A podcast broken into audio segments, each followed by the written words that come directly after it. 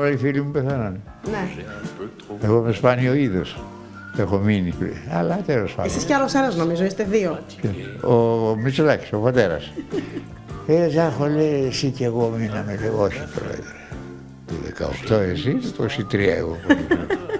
Α, άμα πεθάνω στο φέρετρο μπαίνει σημαία. Οπότε να το έχετε υπόψη σας. Έχει δημοσιευθεί ο τάφος μου διότι έχω κάνει την πρωτομή μου, την έχω στήσει, έχω γράψει από κάτω έζησα όπως ήθελα χαίρετε. και στην αρχή λοιπόν περνάγανε άλλοι που με ξέρανε και βλέπαν στον τάφο την πρωτομή σου, με παίρνανε νερό και μου λέγανε βρε ζώων ζεις. Ζούσε όντως όταν έδωσε αυτή τη συνέντευξη στην Νάνση Παραδεισιανού. Και τη ζωή, ένας αιώνας γεμάτος με περιπέτειες, ηρωισμούς, έρωτες, πόλεμο, μικροκακίες, πολιτική κοσμικότητες. Από τη μία είχε ανθρώπους που τον εκτιμούσαν, που τον διάβαζαν, που έβρισκαν εύστοχη την κριτική του, που γελούσαν με τα αστεία του. Από την άλλη υπήρχαν πολλοί που δεν τον άντεχαν, που θεωρούσαν ότι γκρίνιαζε αφιψηλού, ότι ήταν ρατσιστής, αλαζόνας υπερόπτης, ελήφτης κάθε εξουσίας, δολοφόνος αριστερών στα Δεκεμβριανά, που τρεφόταν με κρατικό χρήμα. Δεν ήρθαμε για να δικάσουμε κάποιον. Αυτό που θέλουμε είναι να τον καταλάβουμε. Και αυτή είναι η σκληρή αλήθεια για τον άνθρωπο που έζησε 99 ζωές. Για τον Ζάχο Χατζηφωτίου. Είναι τα podcast της LiFO. Γεια χαρά, είμαι ο Άρης Δημοκίδης και σας καλωσορίζω στα Μικροπράγματα, το podcast που φιλοδοξεί κάθε εβδομάδα να έχει κάτι ενδιαφέρον. Αν θέλετε να μας ακούτε, ακολουθήστε μας στο Spotify, τα Google ή τα Apple Podcasts.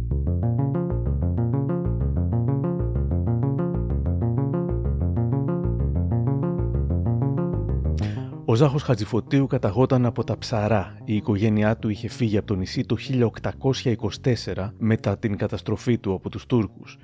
Εγκαταστάθηκε αρχικά στη Σύρο και τελικά στην Αθήνα, στην Πλάκα, όπου και γεννήθηκε ο Ζάχος Χατζηφωτίου στις 28 Σεπτεμβρίου του 1923.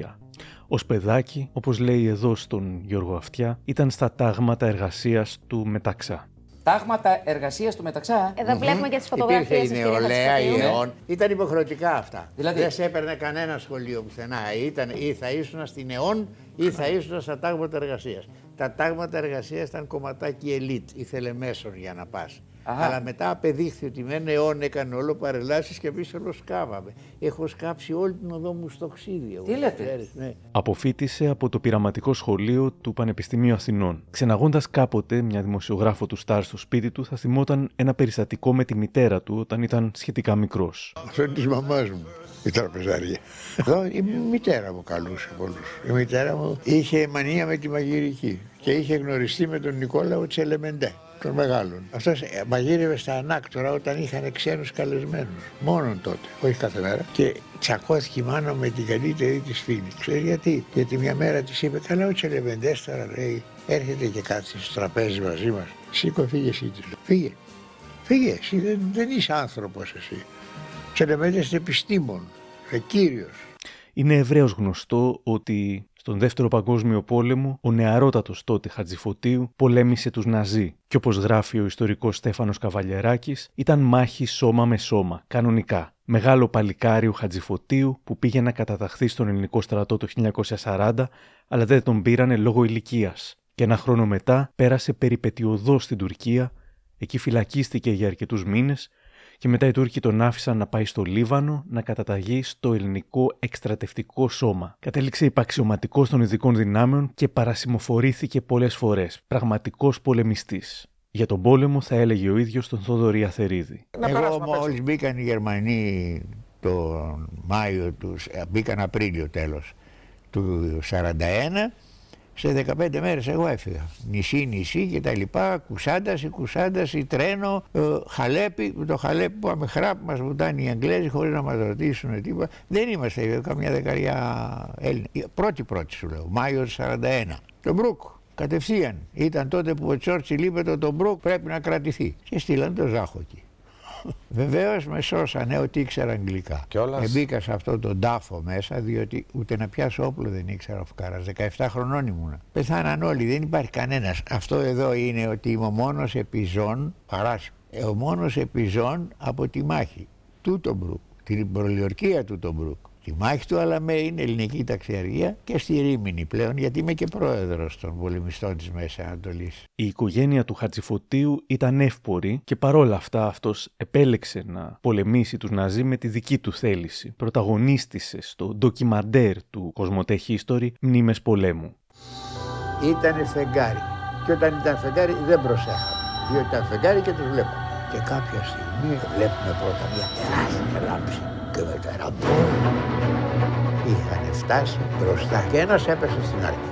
Αυτός μας έσωσε. Το Μπρουκ, Ελ Αλαμέιν, Ρίμινι, περιήγηση στις μνήμες του Δεύτερου Παγκοσμίου Πολέμου από έναν γνήσιο μαχητή. Είναι ανακατεμένα όλα. Η παλικαριά, το μεγαλείο, ο φόβος. Το άλλο πρόσωπο του Ζάχου Χατζηφωτίου. Και ξεκινάνε με το Fire 1600 κανόνια. Και άρχισε το κυνηγητό στην έρημο. 2.500 χιλιόμετρα. Χειροβομβίδες. Όλμους είχαν πολυβόλα στη μένα, όλο και θερίζαν. Ζάχος Χατζηφωτίου, μνήμες πολέμου. Έχω δει πολλά στον πόλεμο. Αλήθεια, τι αίσθηση σας έμεινε από το πρωινό της 28ης Οκτωβρίου του 1940, τον ρώτησε κάποτε ο Γιάννης Κεσόπουλος. Ήταν συγκλονιστικό, απαντά ο Χατζηφωτίου. Όλη η Ελλάς είχε βγει στους δρόμους, λες και ήταν πανηγύρι. Τέτοιος ενθουσιασμός δεν έχει ξαναγίνει. Και εγώ πιστεύω ότι οι Έλληνες έτσι είναι. Δεν έχουν αλλάξει. Μην κοιτάς που λέω για τα παιδιά που δεν κουρεύονται. Εγώ πιστεύω ότι αν ομιγένε το πάθουμε κάποιο τράκο αυτή τη στιγμή, όλα αυτά τα νέα παιδιά θα γίνουν τα ίδια νέα παιδιά που γνωρίσαμε στις 28 Οκτωβρίου του 1940. Το πιστεύω ακράδαντα ότι θα τρέξουν όλοι να πολεμήσουν για την πατρίδα μας.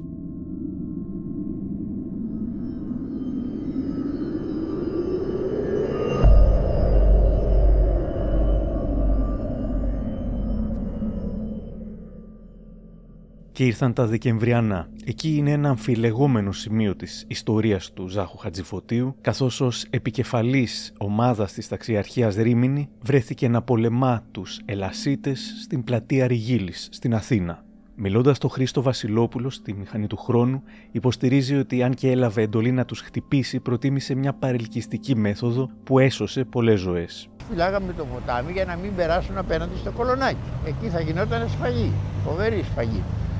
Όταν είδαμε αυτή την κίνηση, τότε εγώ ε, πήρα τους ε, δύο βαθμούχους που είχα εκεί πέρα, έλα εδώ, να κάνω μια επίδειξη πυρός, λέω. Μια επίδειξη πυρός και θα φύγουν. Όπερ και γένετο. Και βάλαμε μπρος εμείς όλα τα φλογοβόλα. Ήταν ένας ποταμός φλεγόμενος. Το ανάψαμε το ποτάμι.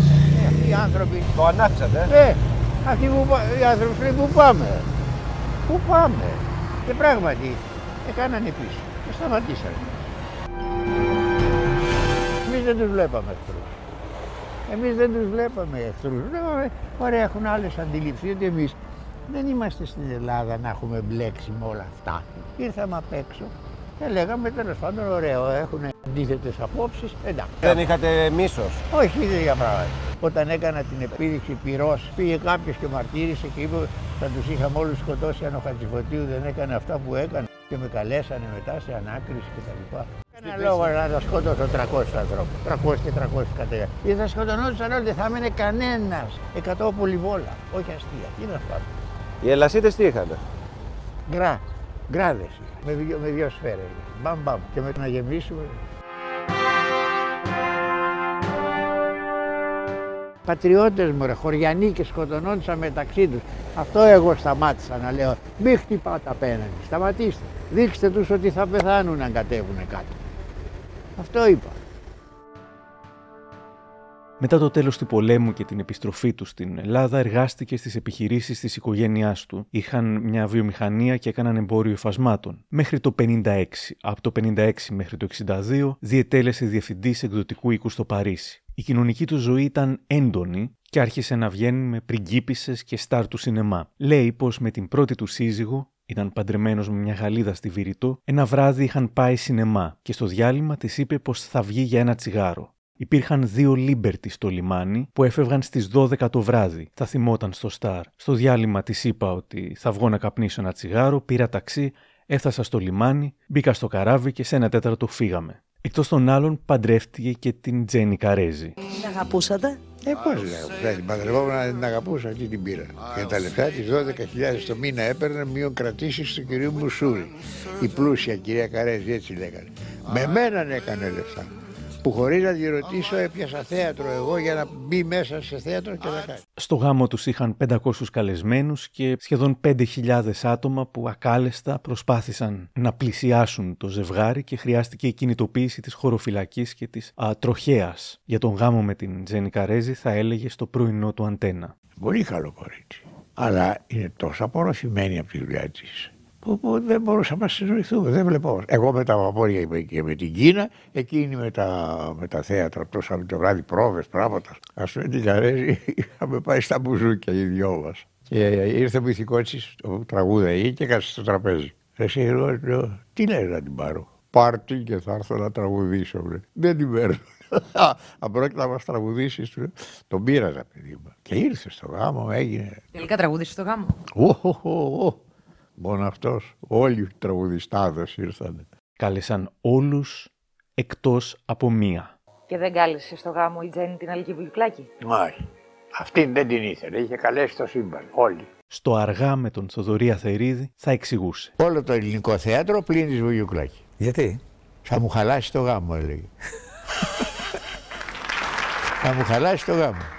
Ενώ δεν υπήρχε αντιζηλία κανονικά. Υπήρχε, Ήταν Όταν αγαπημένες. πήγαιναν καλά οι δουλειές και των δύο δεν ήταν φιλενάδες κολλητές. Όταν η μία έκανε περισσότερα από την άλλη. Λοιπόν, η Μεν Τζένι έκανε περισσότερα στο θέατρο, συνήθως. Και άλλη έκοβε Και η άλλη περισσότερα στο έκανε σινεμά. βέβαια στις ταινίες. Έκανε πολύ, πολύ περισσότερα γιατί εκείνη δούλευε με το Δαμασκηνό Μιχαηλίδη. Έκανε πολλά εκείνη.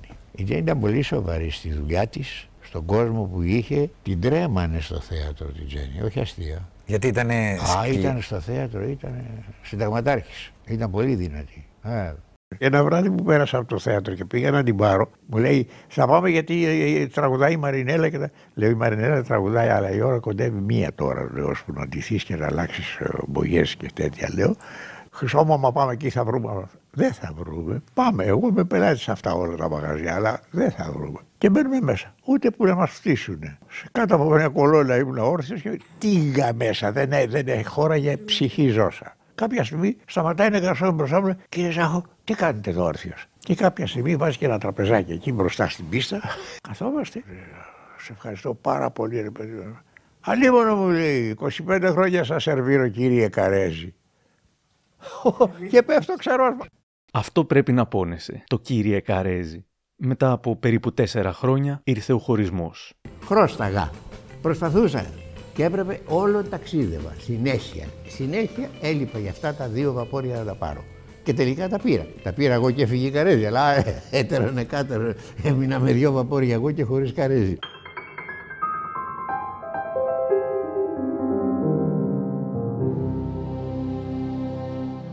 Πολλές φορές τον ρωτούσαν για το μυστικό της επιτυχίας του με τις γυναίκες και αυτός στο καλύτερα δεν γίνεται θα έλεγε πως ήταν ότι τα έλεγε και τα δίνε. Τα έλεγα εγώ και τα έδινα. Ήμουν Λάρς, ήταν μια γυναίκα που να την περιποιήσει, να της κάνει δώρα, αυτά, ό,τι και να είσαι. Και σύζυγός της και, και ό,τι θέλεις να είσαι. Καταρχήν εγώ είμαι πολύ ευγενικός με τις γυναίκες. Εγώ Πες ότι δεν έχω δώσει όχι καρπαζά, ούτε σπρώξιμο σε γυναίκα, ποτέ μου. Και με έχουν εκνευρίσει πολλές. Την περίοδο 62 με 70 δραστηριοποιήθηκε στην ναυτιλία. Δεν ήταν ακόμα δημοσιογράφος, ούτε ιδιαίτερα διάσημος. Στα 90 κάτι του θα θυμόταν μιλώντας στο αργά με τον Θοδωρή Αθερίδη. αυτά τα θηρία του σινεμά και τα λοιπά, ε, εγώ τι ήμουνα. Εμένα τώρα έχω γίνει γνωστός και με περπατάνε σαν την Παναγία της Τίγρη. Ήσουν ωραίος- Τώρα για με ήσουν ωραίος δείχνουν άντρας. εδώ και εκεί και Ήσουν εκεί και ωραίο εκεί. άντρας όμως. Ποτέ δεν ήμουν ωραίος. Η Ελένη Βλάχου με έλεγε τέρας. Γιατί όταν είμαστε φίλοι κοινωνικοί με την Ελένη πολλά χρόνια και δούλεψα στην καθημερινή, εκεί ξεκίνησα. Όταν έκλεισε το Σουέζ και πέσαν και οι τράπεζες έξω και όλα αυτά. Και έπρεπε κάτι να αυτά τα κάνεις. έδωσα. Μου λέει η Ελένη, έλα εδώ, μου έχεις γράψει ένα γράμμα. Και εγώ στη ζωή μου και, στη- και στην καριέρα μου πιστεύω το εξής. Δεν υπάρχει μέσον για τη δουλειά τη δικιά μας. Ή γράφεις ή, δεν γράφεις. Σωστό. Έτσι. Τέρας γιατί σε έλεγε, για την εμφάνιση ή για, για αυτά που έγραφες; Για το Από μυαλό. Όλα μαζί. Όλα. Δεν ήμουν ποτέ ωραίος. Έγινε λοιπόν δημοσιογράφος χάρη στην εκδότρια της καθημερινής Ελένη Βλάχου και άρχισε να καλύπτει τη ζωή της Αθήνας της δεκαετίας του 60. Εδώ μιλά στην δεξίωση της ΕΘ3. Η δεκαετία του 60 ήταν η δεκαετία της Ελλάδος. Εκεί βγήκανε όλοι, Χατζηδάκης, Θοδωράκης, Ξαρχάκος, Μαρία Κάλλας, Νιάρχος, ε, Ωνάσης, θέατρα, πράγματα, Μελίνα. Και ήρθε η δικτατορία. Και τα περιποιήθηκε όλα. Ε, σταμάτησε χραπ, μπήκε ένας, ένας, ένας φράχτης, μπήκε χωρίς να παριστάνω τον αντισ- αντιστασιακό και αηδίες, γιατί εγώ τα θεωρώ όλα λοιπές αηδίες. Δύο-τρεις ήταν οι αντιστασιακοί και οι άλλοι ήταν όλοι οι γιαλαντζοί. Να μπαίνουν τα πράγματα στη θέση. Και αυτό μην το κόψεις γιατί θα γίνουμε από δύο χωριά. Α, μπράβο. λοιπόν, ήρθε η δικτατορία και τα άσπασε. Εφρενάρισε την ωραιότερη δεκαετία της Ελλάδος. Μια ανάταση της Ελλάδος, συγκλονιστική. Και μετά το τέρμα. Στη δικτατορία που δεν μπορούσα να δουλέψω σε εφημερίδες τότε, δεν με γουστάρανε οι τέτοιοι, ε, έγραφα στίχους για τον Ζαμπέτα και για τον Ξαρχάκο. Ε, αυτό έκανα. Στον Αθερίδη θα έλεγε για το πώς τον έκοψε η Χούντα από τα μέσα μαζικής ενημέρωσης. Δεν, δεν μπορούσα να γράψω σε εφημερίδα από τον κύριο Πατακό, ο οποίος δεν μπορούσε ούτε φυλακή να με βάλει, ούτε πουθενά εμένα, γιατί είχα γράψει ένα γράμμα εγγλέζικο, το είχα στείλει για την κατάσταση ποια είναι στην Ελλάδα, στη- στο Evening Standard στο Λονδίνο και το πήραν από εδώ είδηση, γιατί τότε ζούσαμε, μόνο χαφιέδες υπήρχαν παντού. Και με φώναξε ο Πατακός. Αγαπητέ μου συμπολεμιστά μου, λέει, όπα, λέω αυτός που πολέμησε. Είχαν σεβασμό αυτοί σε οποιονδήποτε είναι με την πατρίδα, με το στρατό, με αυτά. Σου λέει τώρα να πιάσουμε τον Χατζηφωτήρη το φουκαρά. Έχει πάει σε τρεις μάχες που δεν έχει ζήσει κανένας ως τώρα από δάφτυ. Και αυτός περίσεψε. Μόνο αυτός. Και να τον βάλουμε φυλακή γιατί έκανε ένα γράμμα. Άστονε. Αλλά κόφτουν τη δουλειά από τις εφημερίδες. Οι εφημερίδες πήραν εντολή, Χατζηφωτήρη δεν γράφει. Απαγορεύτηκε. Και, Απαγορεύτηκε. με, και έγραψε στιχάκια. Έχεις Έγραφα γράψει στο στιχάκια; Σταύρο και στο, και στο Ζαμπέτα. Ποια τραγούδια είναι που δεν, τα- δεν τα ξέρω εγώ, ας πούμε, του Σταύρου ένα τραγούδι. Το πες. Σταύρο ένα είναι το γλυκοχαράζι. Α, δικό σου είναι τα στιχάκια εκεί.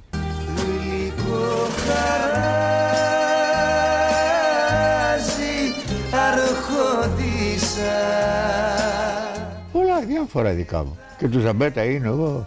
Α, και εκεί βρήκα τον πελά μου. Γιατί; Γιατί στο Ζαμπέτα ένα τραγούδι. Τα μάτια της τον ήλιο φέρνα στη δραπετσόνα και η αναπνοή της ζέστενε τις νύχτες του χειμώνα. Φτωχικά πράγματα. Με φωνάζουν στη λογοκρισία.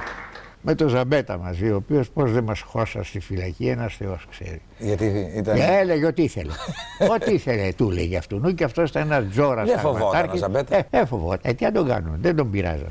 Τι τους ενόχλησε; Η αναπνοή σου ζέστενε τις νύχτες του χειμώνα. Και πλακώνει κάτι φωνές ο ταγματάρχης. Η Ελλάς έχει πετρέλαιο να ζεστάνει. Άκου πού το πήγε!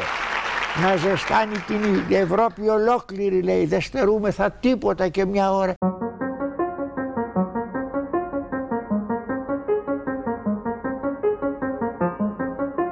Μια αντίφαση που εντόπισα στις ε, συνεντεύξεις του είναι πως ενώ από τη μία λέει ότι τον έκοψαν και δεν τον άφησαν να δουλεύει, μετά επί δικτατορίας μπήκε στην τηλεόραση και άρχισε να έχει την δική του πολύ πετυχημένη εκπομπή στην ΙΕΝΕΔ. Στην ΕΡΤ 2 ήμουν από το 73. Η ΕΝΕΔ ήμουν. Η ΕΝΕΔ, ναι. Η ΕΝΕΔ ήμουν από το 72, 73 μέχρι το 81. Αν το ρωτήσω τώρα τις γιορτές που μας περάσαν. Πόσοι από εσάς αγοράσατε για δώρο ένα βιβλίο σε κάποιο δικό σας.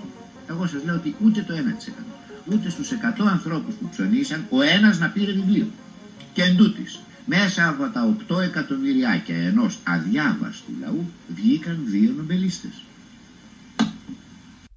Το πεντάλεπτο του Ζάχου Χατζηφωτίου ήταν γεμάτο με γκρίνια για τις κακές συνήθειες, για τους απολύτιστους νεοέλληνες, ακόμα και για αυτούς που φτύνουν δημοσίως. κάθε 10 μέτρα να βάλουν μια ταμπέλα που να λέει απαγορεύεται το πτήιν. Δυστυχώς ακόμα τη χρειαζόμαστε αυτή την ταμπέλα. Όταν ήμουν παιδί εγώ θυμάμαι αυτές τις ταμπέλες παντού. Και μάλιστα υπήρχε και ένα δεύτερο συνθετικό στη φράση της ταμπέλας. Έλεγε απαγορεύεται το πτήιν και το ουρήν. Το δεύτερο το κόψαμε. Όχι ότι δεν διορθωθήκαμε, αλλά η Αθήνα έγινε τόσο πυκνοκατοικημένη πλέον που δεν διευκολύνει τεχνικά το θέμα. Βεβαίως έτσι και το βρούμε το σκοτάδι, τσακ, ελαφρωνόμεθα. Αλλά αυτό είναι άλλο πάλι. Δεν υπάρχει τίποτα το συχαμερότερο και αειδιαστικότερο από αυτήν την απολύτιστη συνήθεια των Ελλήνων. Το τραγικό δεν είναι ότι το θεωρούν και πολύ φυσικό δηλαδή. Αυτοί οι οποίοι πτύουν στον δρόμο, τους βλέπεις και δεν παίρνουν καμία προφύλαξη. Δηλαδή δεν κοιτάζει, έρχεται κανένας χριστιανός απέναντι, μήπως περνάει κανένας και τους κακοχαρακτηρίσει. Μπο, τίποτα. Ανετότατα σε αειδιάζουν. Άμα αυτοί που δεν είναι μόνοι τους κιόλας τον βλέπεις και συνοδεύει μια γυναίκα ίσα με και απάνω και με γούνα, διότι από γούνα πάμε καλά, από ποιοι υστερούμε. Και δεν τρέπεται ούτε καν τη γυναίκα που συνοδεύει. Στο μπάνιο τους οι Έλληνες τι κάνουν, γιατί δεν κάνουν αυτή τη δουλειά στο μπάνιο. Μα ο Έλληνας στο μπάνιο κάνει τελείως αντίθετα πράγματα. Πρώτον δεν κάνει μπάνιο. Πασαλίβεται με κολόνια, βάζει εκείνα τα περίφημα αποσμητικά, όπου λέει τρει μέρε τώρα και δεν με εγκατάλειψε. Τι να τη πει αυτή που το λέει και είναι και ωραίο κορίτσι. Όσο γνωστός έγινε από την τηλεόραση, τόσο επιδραστικός έγινε και από τον Ταχυδρόμο, το θρηλυκό περιοδικό του δημοσιογραφικού οργανισμού Λαμπράκη, το οποίο συχνά έλεγε ότι σχεδόν ο ίδιος το δημιούργησε. Μέχρι να πάω εγώ, τον Ταχυδρόμο έτρεχε η αδερφή του Λαμπράκη και ήταν ένα θησέλιδο της συμφοράς με βλακίες και κάτι λίγο από μόδα και δεν πουλάγε φίλο. Η κοσμική στήλη του, ο Ίακχος, έκανε πραγματικά πάταγο. Για το πώς ξεκίνησε τα κοσμικά θα έλεγε δεκαετίες αργότερα στο θέμα Αναστασιάδη. Καταρχήν, αν πάρουμε τις κοινωνικές εκείνες στήλες, όταν εγώ τις ξεκίνησα, πήγαινα σε αυτά τα σπίτια, διότι σε αυτά τα σπίτια πήγαινα πάντα. Άλλοι δεν μπορούσαν να μπουν. Εγώ όμως τα έγραφα διαφορετικά. Και τότε, ας πούμε, πήγαινα μόνο εγώ σε αυτά τα σπίτια. Μετά αυτά τα σπίτια δεν θέλαν με καμία δύναμη να τους γράψεις. Τα καινούρια που ανοίγανε άρχισε να εκλαϊκεύεται το είδος και αυτή η παλιά. Έγινε μπανάλ. Έγινε. Νομίζω έγινε μπανάλ. Ναι, ναι, ναι. Δεν ασχολείστε πλέον. Ω, Η συνάδελφος του στον ταχυδρόμο Ρένα Θεολογίδου θα ανέφερε «Είμαστε σε διπλανά γραφεία στον ταχυδρόμο πολλά χρόνια. Καλός συνάδελφος και πρόθυμος να βοηθήσει. Μέρες γεμάτες ιστορίες και χιούμορ. Αν και δεν είχε λόγο να συμπράττει, σε όποια διεκδίκηση ήταν μαζί μας.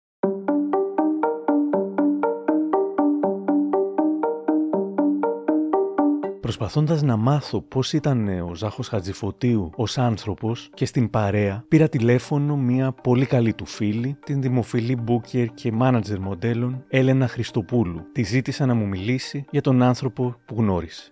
Ο Ζάχος ήταν ένας άνθρωπος ο οποίος ήταν μια παρέα ολόκληρη μόνος του. Δηλαδή θα μπορούσαμε να είμαστε σε ένα τραπέζι 10, 15, 20 άνθρωποι μαζί 50 χίλιοι, αλλά να είναι ο απόλυτος πρωταγωνιστής.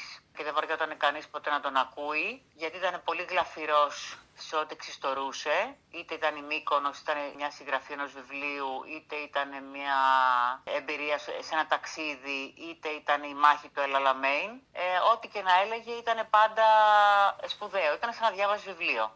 Ε, οπότε στην παρέα ήταν πάντα ο πρωταγωνιστής, χωρίς να υπάρχει κανείς άλλος, ποτέ. Άφηνε χώρο όμως στον ε, συνομιλητή του για να α, μιλήσει εκείνος ή ενδιαφερόταν για τους άλλους ή ήταν τουλάχιστον σ- σε αυτή την ηλικία, στη μεγάλη, κάποιος που προτιμούσε να μιλάει μόνο αυτός και να... Ε, εγώ τον Ζάχο τον ξέρω πάρα πολλά χρόνια. Και για μένα, ξέρεις, πρέπει να σου να σε διορθώσω και να σου πω δεν ήταν ποτέ μεγάλος. Ακόμα και πριν, λίγο πριν φύγει από τη ζωή, δεν τον είδα ποτέ ως μεγάλο άνθρωπο, ως ηλικιωμένο που λέμε, γιατί δεν το επέτρεπε αυτό ποτέ και εγώ νομίζω ότι έφυγε ως ένας αιώνιος ε, όριμος έφηβος. Ε, Με την οριμότητα που μπορεί να φέρει η ηλικία του, έτσι. Δεν το συζητώ αυτό, δεν μειώνω την πνευματικότητά του, ξέρεις και την οξυδερκιά του, επουδενή. Αλλά μ, ενδιαφερόταν πάντα για το τι θα πει ο, ο συνομιλητής του. Έπαιρνε μ, πάρα πολλά πράγματα πολύ σοβαρά από οποιονδήποτε και να τα άκουγε και ο Ζάχος νομίζω ότι, νομίζω, είμαι σίγουρη ότι μάθανε και πάρα πολλά από ανθρώπους ε, νεαρής ηλικίας. Ήτανε σφουγγάρι. Πολύ μεγάλο, πολύ πολύ σφουγγάρι. Σε μία από τις συνεντεύξεις του, ο Χατζηφωτίου, μιλώντας στον Οδυσσέα Μητσόπουλο, είχε ερωτηθεί αν η ζωή του είχε εμπνεύσει τον θεατρικό συγγραφέα Κώστα Πρετεντέρη, που είχε πλάσει τον χαρακτήρα του Δόγκανου, ενός μεγάλου καρδιοκατακτητή και παράλληλα αμετανόητου τηλεοπτικού εργένη. Κύριε Ζάχο, υπάρχει μια φήμη ότι ο έρωτος του Ζάχου του Δόγκανου, ένα σύριαλ πολύ αγαπημένο, ήταν εμπνευσμένο από τη δική σας τη ζωή. Ισχύει αυτό; Ο Κώστας ο Πρετεντέρης που ήταν φίλος μου με τον ο, το Φρέντι. Οι δυο τους λένε να το περιποιηθούμε το Χατζηφωτίο, τώρα να το φτιάξω εγώ λέει ο Πρετεντέρης. Αλλά ήταν φίλοι μου. Η τηλεοπτική σειρά Εκείνες και εγώ παίχτηκε το 76 στην ΥΕΝΕΔ με πρωταγωνιστή το Λάμπρο Κωνσταντάρα και 20 χρόνια μετά το 96 στον ΑΝΤ1 με πρωταγωνιστή το Γιάννη Μπέζο. Λέγει τι, μήπως ήρθε ο κύριος Ντόγκανος. Μα ήστα ήρθη. Κύριο Ζάχου Τεντέρη. κάνω. Ρε εσύ δεν σταματά να μου κάνεις πλάκα. Μου έχεις πάει στα νεύρα. What?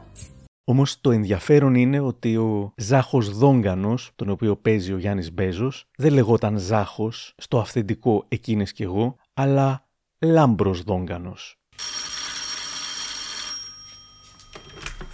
Ναι. Σε ξύπνησα, Λάμπρο μου. Ε, τι είναι βρε Ελενίτσα μου μέσα στη νύχτα, ε; Κοιμόσουνα, πουλάκι μου. Μπράβο, Λαμπρούκα μου, μπράβο. Γιατί ξέρεις, από νωρίς που πήρα τη Δεβόρα και μου το είπε, ανησύχησα πάρα πολύ. Μμ, καλά τώρα, ξέρω, πήρες για να δεις αν είμαι εδώ. Ορίστε είμαι. Ευχαριστήθηκες. Αναζητώντας και άλλους φίλους του Ζάχου Χατζηφωτίου που βρίσκονται εν ζωή, έμαθα πως ένας πολύ αγαπημένος του φίλος, ο κολλητός του, έχει και αυτός σχέση με την μόδα όπως και η κυρία Χριστοπούλου. Έχεις φορέσει ποτέ έτοιμο κοστούμι από μαγαζί. Κάτι σακάκια από το Λονδίνο είχα πάρει έτοιμα και κάτι τζιν έξω έτοιμα, αλλά κουστούμι ολόκληρο έτοιμο. Τα κάνεις σε ράφτη. Κόβει μαγιονέζα που λένε εκεί. Δεν, δεν μπορώ. Και ξέρεις το ράφτη να του πεις τα πάντα τις λεπτομέρειες όταν θες. Με ξέρουν. Ένα ράφτη έχω. Αυτός ο ράφτης και πολύ φίλος του Χατζηφωτίου είναι ο περίφημος Σάντης, στον οποίο ανήκει ο οίκος Σάντης. Με μια καριέρα μεγάλη στον χώρο της μόδας και εντός και εκτός Ελλάδας. Τον βρήκα και με χαρά μου μίλησε για τον αγαπημένο του φίλο. Κοιτάξτε, ο Ζάχος εραβόταν στο Συμφωνέλη, έναν μεγάλο ράφτη στη Ρώμη. Ξαφνικά βρέθηκε στην Αθήνα και χρειάστηκε ένα κουστούμι. Ήρθε σε μένα, έγραψε ένα κουστούμι, με ευχαριστημένος, που για την εποχή εκείνη ήταν πολύ κομψή οι Αθηναίοι, πάρα πολύ κομψή. Ήταν, ντυνόντουσαν πραγματικά, πραγματικά, με ωραία κουστούμια και ακριβά υφάσματα και ραμμένα στο χέρι, όχι έτοιμα, πιο πολύ. Λοιπόν, έμενε ευχαριστημένος. στην πορεία ήρθαν και άλλοι και άλλοι από αυτόν και γίναμε φίλοι. Εμένα με βοήθησε πολύ, πάρα πολύ στην καριέρα μου. Γιατί τότε είχα ανοίξει ατελιέ. Ε, έγραφε τότε στον ταχυδρόμο ένα περιοδικό που ήταν τότε στη μόδα. Είχε μια σελίδα που λεγόταν Ήαχο. Και έγραφε πολύ κολοκευτικά λόγια για μένα. Και γίναμε φίλοι πάρα πολύ. Ήταν ένας πραγματικός τσέντελμαν. Ήταν κύριος του άρεσε η καλή ζωή, οι ωραίες γυναίκες και του άρεσε πράγματι να μην τον φοράει το κουστούμι, να το φοράει με ωραίες γραβάτες, με ωραίες ποσέτες. Ήταν κομψός, ήταν ελεγκάντ. Είχε μια ελεγκάντ που δύσκολα την έβρισκες σε Αθηναίους. Ακόμη υπήρχαν μερικοί, αλλά ο Ζάχος ξεχώριζε. Τον έπεσε κατέβαινε τη Βουκουριστίου ή συμμετέχει Κολονακίου και λέγανε απέναντι ο Ζάχος. Μετά ήξερε να φερθεί ωραία στις γυναίκες που συνόδευε έξω. Ήταν κοσμοπολίτης. Δεν μπορώ να πω ότι ήταν ε, τη λέξη Μποβιβέρ γιατί είναι πολύ πολύ πολύ δουλεμένη αυτή την εποχή. Νομίζουν ότι, ότι όποιος έχει πορτοφόλι είναι Μποβιβέρ. Δεν είναι έτσι. Ο Ζάκος είχε ένα ευρωπαϊκό στυλ φέρει στην Αθήνα. Ξεχώριζε από όλους τους άλλους.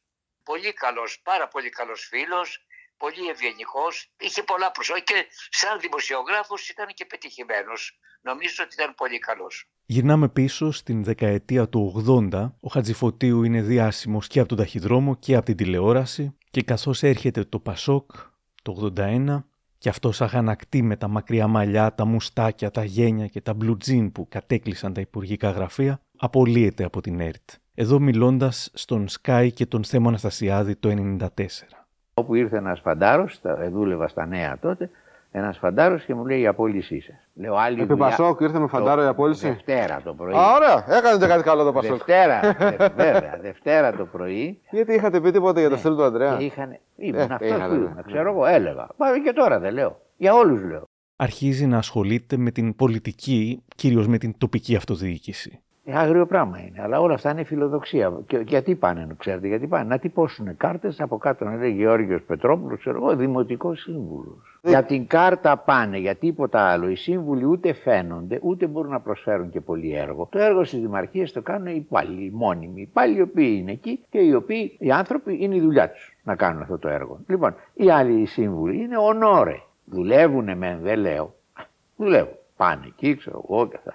Άρα το περισσότερο είναι ονόρε και όταν είσαι και αντιδήμαρχος παίρνεις και 220 χιλιάρικα αφορολόγητα. Ε, καλά, δεν είναι Και παίρνεις και 3.500 για το κάθε συμβούλιο. Άρα έχουν πλακωθεί στα συμβούλια, έτσι. Όχι, Ένα μέ- συμβούλιο. μέ- μέχρι τρία πληρώνουν. Τρία τη Η μέρα; Πατρίς- Η Α. Πατρίς πληρώνει μέχρι τρι- τρία τι, το μήνα. Α, τρία το μήνα. Τρία το μήνα, αλλά του δίνει όταν είναι αντιδήμαρχος 220.000 το μήνα.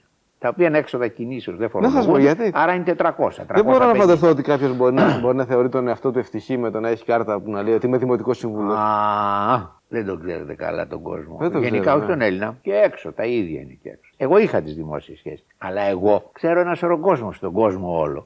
Έγραφα, έκανα επαφές. Σου είπα, μου είπες, όταν πηγαίναμε με τον Εύερτ κάπου. Πώς σας ήρθε να γίνετε δημοτικός σύμβουλος; Εγώ από παλιά ήμουν, Ναι, το ξέρω. Γιατί; Ήταν η εποχή που δεν πηγαίναν οι άλλοι τότε. Τώρα πάνε όλοι. Τώρα, τώρα πάνε όλοι. Τότε δεν πηγαίναν οι άλλοι και μου είχε πει ο Τζανής ο Τζανετάκη, ο καημένος τότε, είχα πάρει το 82 21.000 σταυρούς μονοσταυρία. Ξέρεις αυτό. Ε, δύσκολο. είναι 100.000 σταυροί. Αλλά μετά 100.000 δεν πήρατε τις βουλευτικές. Βουλευτικές έπεσε γραμμή ότι ήμουν ευερτικός. Ενώ δεν ήμουν ευερτικός και δεν έχω καμία συμπάθεια προς τον κύριο. Ο Μητσοτάκης την έριξε τη γραμμή; Δεν- Όχι, δεν ξέρω. Ε, ποιος κόμμα. άλλος; Το κόμμα είναι, όπως λέμε σύμβουλοι, είναι και οι άλλοι, τα λεγόμενα Ε, κομματόσχυλα. η Ντόρα, Αυτά αυτή. που ξυπνάνε. Ούτε δεν λέω για την τώρα Α, κομματόσχυλο. Εγώ είπα. Εσύ μπορεί να λες ότι θες. Πρόβλημά σου, δικιά σου είναι εκπομπή, χόρευε. Κάνα τι θες. Έχετε την καχυποψία ότι μπορεί να προσφέρατε κάτι στο Δήμο όλα αυτά τα χρόνια που ήσασταν; Εγώ πρόσφερα στον Εύερτ. Όχι στο Δήμο. Γιατί; Έλατε, γιατί;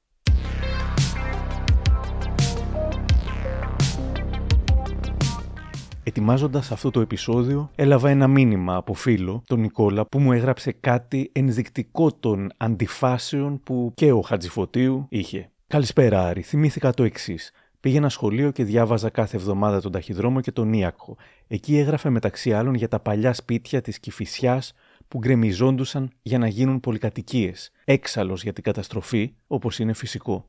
Γύρω στο 76, οι οικογενειακοί φίλοι αγόρασαν διαμέρισμα στην οδό Λεβίδου στην Κηφισιά και έτσι έμαθα ότι από πάνω τους έμενε ο Χατζηφωτίου. Η πολυκατοικία είχε δοθεί προφανώς αντιπαροχή στο οικόπεδο που ήταν το σπίτι του, το που ήταν παλιό, η ιδιοκτησία μαζί με την αδελφή του. Μου είχε κάνει εντύπωση ότι είχε κάνει ακριβώς αυτό που στυλίτευε. Και η αλήθεια είναι πως ο Χατζηφωτίου στυλίτευε πάρα πολλά πράγματα. Ο Έλληνας, ο γνήσιος Έλληνας, αυτός που θεωρεί τον εαυτό του κορόιδο όταν πρόκειται να δώσει μία δραχμή για να κάνει σωστά τη δουλειά του, είναι αυτός που γεμίζει τις κολόνες και τα μάρμαρα με παλιόχαρτα που διαφημίζουν τη σαβούρα που πουλάει. Οι νονοί της νύχτας που διαφημίζουν τα αειδόνια που τραγουδάνε στα σκυλάδικα, δεν τα έχετε δει; Όλα βάζουν εκείνες ξαφές μπουλντόζες που τραγουδάνε και τους αναμαλιασμένους και τους γόητες της νύχτας και αυτοί τραγουδάνε. Εγώ δεν τραγουδάνε, δηλαδή κορνάρουν, αλλά τέλος πάντων τραγουδάνε. υποτίθεται. Δεν υπάρχει κάποιος σεβασμός, κάποια αγάπη για αυτή την πόλη. Θα μου πείτε τώρα, τι λες, Χριστιανέ μου, αγάπη και σεβασμός από ποιον;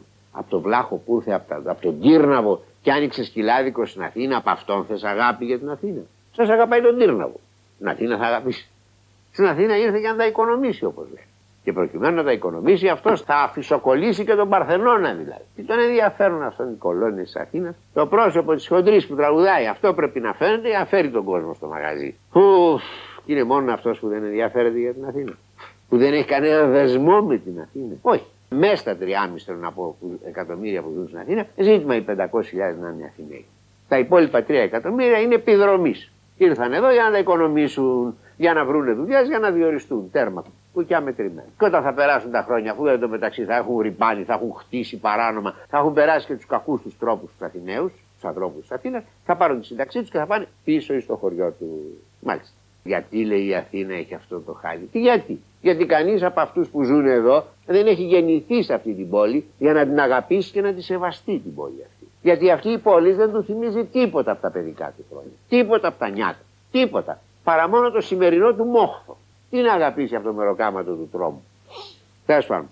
Με αφορμή αυτό το βίντεο, ο Στάθης Τσαγκαρουσιάνος είχε γράψει ένα άρθρο με τίτλο «Ζάχος Χατζηφωτίου, η επιθετική λέρα της Αθηνεολατρίας». Είναι ο πρώτος ρατσιστής Αθηνεολάτρης που βγήκε στην ελληνική τηλεόραση και ο μεγαλύτερος. Αφού είχε διαγράψει μια εμετική τροχιά ως κοσμικογράφος του ταχυδρόμου φωτογραφίζοντας κάθε εβδομάδα τις γκρανκάσες του Κολωνακίου, το έριξε στην τηλεόραση σαν μουλάς σε έκσταση. Βασικά για να βρίσει με απεριόριστη περιφρόνηση και αηδία τους εσωτερικούς μετανάστες. Το ρατσιστικό του υβρεολόγιο μεταδιδόταν φυσικά από το χουντικό κανάλι του στρατού. Άναβε και τσιγάρο live, σμίγοντας τα φρύδια για να πει τις βαρυσήμαντες κατινιές του. Το είδος του Αθηναιολάτρη, σχεδόν πάντα δεξιό, χουντικό ή βασιλόφρων, εσαεί θα γειτνιάζει με αυτόν τον γηραλέο τραμπούκο. Είναι το αηδέστερο είδος ρατσιστή. Η καλαίσθητη Λουλού που εξανίστατο με τα κακώς κείμενα και αδημονεί να τελειώσει το λογίδριό του για να πάει να χαϊδολογήσει καμιά βίζιτα ή να πει πνευματώδεις κοινοτοπίες στο βαρετό βουλιαγμένο δείπνο των Δελικώστα. Ξαναβλέπω αυτόν τον καραγκιόζη να κορδακίζεται κάνοντας τον κομψό και μου έρχεται σαν οστικό κύμα ο φασισμός που φάγαμε με το κουτάλι τόσα χρόνια από τα κρατικά μέσα υπό τον μανδύα της αστικής ευπρέπειας.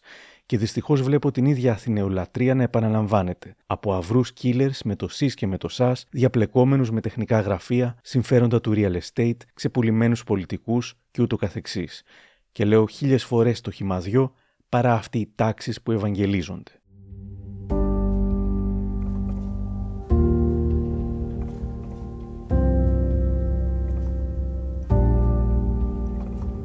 Στο forum.gr είχαν γραφτεί και αντίθετες απόψεις. Εκείνο που ενοχλεί είναι ότι ο Χατζηφωτίου δεν κρύβει την κοινωνική καταγωγή του, έγραψε κάποιος. Στη μεταπολιτευτική Ελλάδα, οι πλούσιοι, αν δεν κρύβουν την καταγωγή τους, προσπαθούν πάντως να δείχνουν ότι παίζουν ένα φιλολαϊκό ρόλο. Με αυτόν βγαίνει ταξική κριτική επειδή ήταν πλούσιος, οπότε πρέπει να ήταν και οπωσδήποτε κακός. Σκέψου να μην είχε πολεμήσει και τους Ναζί. Λαδέμπορο ταγματασφαλίτη θα τον κράζαν. Τον έκραζαν πάντως πολύ και για πολλά. Ήδη από τη δεκαετία του 70, στον πρώτο δίσκο του Χάρι Κλίν, υπήρχε ένα σατυρικό τραγούδι που λεγόταν «Χατζηλάστιχος». Είναι παρατσούκλι που φέρεται να δόθηκε την δεκαετία του 50 στον Ζάχο Χατζηφωτίου λόγω μιας φήμης ότι είχε κλέψει εκείνο τον καιρό ελαστικά αυτοκινήτων από μια αποθήκη με σκοπό να τα πουλήσει. Έτσι λοιπόν τον έλεγαν ο κύριο Χατζηλάστιχο. Καπνίζει πουρά, έχει κουλτούρα, φοράει σκουρά, κάνει φιγουρά. Με τους εργάτες έχει φαγούρα, όχου Θεέ μου τη λαϊκούρα. Μιλάει γλώσσες, φλερτάρει γιονσες, μαζεύει τόσες γύρω του γλώσσες. Cât-o bolevii ώρες καμπόσες λέει μπλα μπλα μπλα τρίχες να τόσες. Το κύριο χάτσι λαστιχό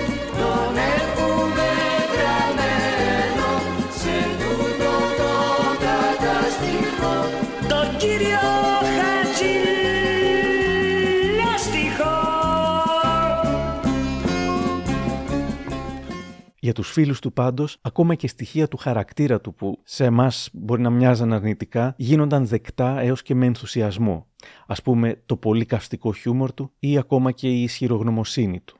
Σάντις. Α, είχε ένα καυστικό χιούμορ πάντα ο Ζάχος. Δεν σήκωνε και πολλές κουβέντες, ε, έκοβε με το σπαθί του τη μύγα στον αέρα δεν υποχωρούσε σε τίποτα, δεν δεχόταν ε, να τον ταπεινώσει κανείς γιατί ήξερε να φέρεται και ήξερε τι ήθελε. Είχε ένα οξύπνευμα πράγματι. Είχε χιούμορ, είχε όλα τα προσφάτα που μπορεί να έχει ένας κρονοπολίτης. Είχε φέρει το Παρίσι στην Αθήνα ο Ζάχος. Τι άλλο θέλετε. Δεν ξαναγίνεται Ζάχος πλέον. Εγώ είμαι πολύ τυχερός που τη χρυσή εποχή της Αθήνας έραψα μεταξύ τόσους άλλους άρχοντες, έραψα και τον Ζάχο. Υπήρχε πάντως και αυτή η εικόνα που κάποιοι είχαν ενός δίστροπου μονόχνοτου άντρα που γκρινιάζει συνεχώς και που μιλάει από καθέδρας σαν σοφός. Όμως στην πραγματικότητα, μου λέει η κυρία Έλενα Χριστοπούλου, δεν ήταν έτσι.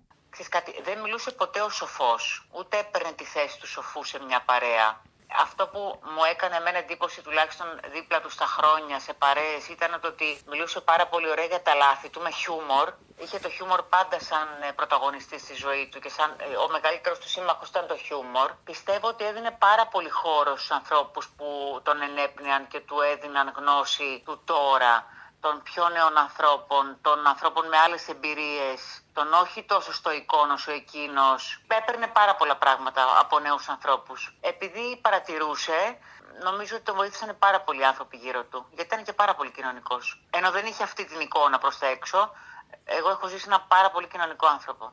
Δημοσίως όμως και δημοσιογραφικά ο Χατζηφωτίου ήταν αυστηρός και ενδεικτικό της δύναμης της πένας του είναι ένα περιστατικό που είχε συμβεί με αφορμή μια γιορτή στο σχολείο των Αναβρίτων με την πάρα πολύ καλή φήμη. Ο Θανάσης Ζώης ήταν απόφυτος, 18 χρονών και κάτι τότε, μου είχαν ζητήσει τα παιδιά που είχαν απομείνει στο σχολείο να βοηθήσω λίγο στη γιορτή του Πολυτεχνείου με τη χοροδία. Και κατά τη διάρκεια της γιορτής, κάποια από τα παιδιά, κάποια παιδιά μου ζήτησαν να τραγουδήσω το στρατιώτη του Μάνου Λοίζου. Τραγούδισα το τραγούδι Υπήρχε ένας ενθουσιασμός γιατί ήταν και το τραγούδι έτσι με μια ροκ διάθεση και ενοχλήθηκε μια μητέρα κάποιου μαθητή και σηκώθηκε πάνω και φώναζε και διαμαρτυρόταν. Ότι είναι άσχετο με το Πολυτεχνείο ή ότι είναι ανθεληνικό. Είναι άσχετο το να τραγουδάμε τέτοια τραγούδια μέσα σε σχολείο. Καταρχήν ήταν ακόμα πιο εξωφρενικό αυτό που έλεγε. Και το ότι εγώ ήμουν εξωσχολικός, αν και ήμουν μαθητής του σχολείου αυτού επί τρία χρόνια. Και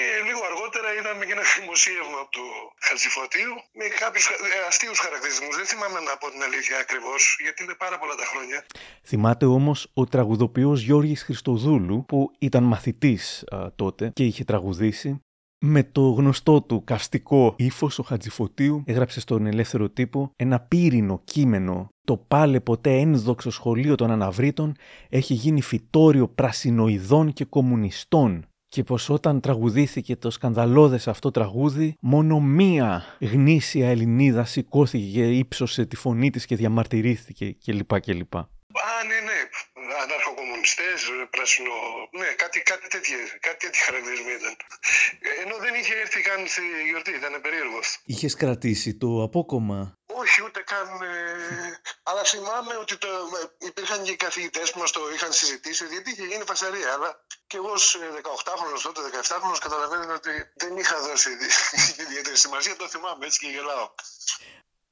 Πολλοί θυμούνται ένα πρωτοσέλιδο της Αυριανής, της χειρότερης εφημερίδας της εποχής, που ενέπλεκε τον Ζάχο Χατζηφωτίου όταν η Αυριανή ήθελε να χτυπήσει την Δήμητρα Αλιάνη και τον Ανδρέα Παπανδρέου, δημοσιεύοντας γυμνές τις φωτογραφίες. Το πρωτοσέλιδο έγραφε «Ο Ζάχος έπαιζε με τα βυζιά της μιμής» και υπέρτιτλο «Ξεφτύλα και ο Ζάχος Χατζηφωτίου γεύτηκε τα κάλλη της κάτω από μια ελιά στη Μύκονο. Πονηρέ Ζάχο, Έλεγαν ότι είχαν και φωτογραφίες για να το αποδείξουν, αλλά δεν. Η δεκαετία του 90 μπήκε ορμητική και η ιδιωτική τηλεόραση ήρθε στην Ελλάδα. Ο Ζάχος Χατζηφωτίου κάνει εκπομπή στον Αντένα για τα προβλήματα της Ελλάδας, αλλά κάνει και μια τεράστια επιτυχία παίρνοντας μια σπανιότατη κοινή συνέντευξη της Αλίκης Βουγιουκλάκη με τον Δημήτρη Παμαμιχαήλ. Και οι τρεις Ε, ναι, λοιπόν, ε, ναι. απλά φιλικά ανθρώπινα. Εδώ έχω ένα συγκλονιστικό δημοσίευμα. Έτσι θα αρχίσω. Μπα. Ναι. Από τα προχτεσινά νέα. Το μόνο σταθερό σημείο αυτής της κλειδονιζομένης χώρας είναι η Αλίκη Βουγιουκλάκη. Α, και ποιος το υπογράφει, δεν έχω και τα γυαλιά μου. Η Ισπανοπούλου. Α, η Μαρία. Ελένη Ισπανοπούλου. Μάλιστα. Πρώτα απ' όλα για τον Δημήτρη, γιατί όταν είμαι κοντά του αισθάνομαι μια ασφάλεια, μια σιγουριά. Παίρνω, βρε παιδί μου, σαν μπόι ένα πράγμα. Σ- Ανθρωπεύω, δεν ξέρω, γίνομαι καλύτερη. Δηλαδή αυτό εννοούσε η κυρία Σπανοπούλου ότι επειδή ακουμπάς απάνω μου δεν κλειδονίζεται η χώρα. δεν κλειδονίζεται. Δεν ξέρω τι εννοούσε. Θέλω να συγχαρώ τον Δημήτρη γιατί φέτος κατέκτησε την πρωτιά στο ελληνικό θέατρο με τον Αμπιγέα. Και να ξέρεις βρε, τι περηφάνεια ένιωσα στην πρεμιέρα τη στιγμή που σε χειροκροτούσα. Το είδε αυτό. Μπράβο. Σ' αγαπάω ακόμα. Σε ευχαριστώ πολύ. Σε Αλλά, αυτό έχω πει βουρκώνω κι εγώ εύκολα σειρά. Άσε μας ήσυχος εσύ. αλλά Βγες δεν... απ' τη μέση. ε, Απλώς νομίζω ότι έκανα για μια φορά το καθήκον μου στο θέατρο. Πάντα κάνεις το καθήκον σου και είσαι ο πιο μεγάλος που έχουμε και ο πιο α, σπουδαίος ηθοποιός. Στο λέω εγώ που σε πιστεύω και σε Ευχαριστώ, αγαπώ με και σε συγκινεί ανατρέπω. ιδιαίτερα αυτό το πράγμα που μου λες. Μου το έχεις ξαναπεί και άλλες φορές. Τέλος πάντων να συνεχίσουμε κάτι άλλο γιατί Ήταν μια συνύπαρξη σχεδόν ιστορική για την τηλεόραση, με τον Χατζηφωτίου να έχει αυτούς τους δύο σούπερστα να μιλούν για τα οικογενειακά τους. Έχουμε πάρα πολλά να συζητήσουμε, αλλά μην κλείσουμε με τρίτο γάμο προς Θεού. Μην νομίζει ο κόσμος ότι... Ναι, πάμε διότι τρίτο αύριο γάμο. θα χαλάσει ο κόσμος. Θα βγουν εφημερίδες. Μ' αρέσει η μοναξιά, αλλά και η πολύ μοναξιά βλάφτη. Ναι. Κάποιον άνθρωπο πρέπει να έχω κι εγώ δίπλα μου. Έτσι δεν είναι Αλίκη; Έχεις πολλούς, έχεις το... Ε, δεν σου κρύβω πως όταν ανοίγω το βράδυ το σπίτι είμαι τελείως μόνος μου. Ε, αυτό ένα μικρό διάστημα. Κάποιος πρέπει να υπάρχει στο Και σπίτι. όταν να με χωρίσαμε περιμένει. και εγώ ήμουν τελείως μόνη μου. Ε, και τώρα. Ε, είχες και το παιδί. Είχες το Ε, παιδί. είναι το παιδί. Είχες το παιδί. Είναι ο Γιάννης. Εγώ δεν έχω κανένα. Δεν μου λες, το παιδί πιανού είναι. Δικός δεν είναι. Δικό μου είναι. Ε, λοιπόν, τι λες, είχε Τα- το παιδί. Τα, τα και παιδιά φεύγουν. Τα, τα παιδιά φεύγουν πια. Ας περιμένουμε λοιπόν το εγγόνι. Μιλάω, ούτε το εγγόνι θα είναι παρέα. Μιλάω για παρέα. Μου λείπει πάρα πολύ. Το ένστικτό μου που σε ξέρω. μμ, Τι, τι, τι. Κάτι σκαρώνεις εσύ. Θα τα πω στο Γιάννη όλα στο τηλέφωνο. Ο μπαμπάς. Ο Γιάννης θα χαρεί πάρα πολύ. Βέβαια θα χαρεί. Ο Γιάννης θα χαρεί πάρα πολύ γιατί δεν θέλει ο πατέρας του να είναι μόνος του. Ε, βέβαια. Νομίζω για μένα, για τη πραγματικά δική είναι μου τη μοναξιά τι θα κάνουμε; Δεν είσαι μόνη. Έχεις όλους μας κοντά.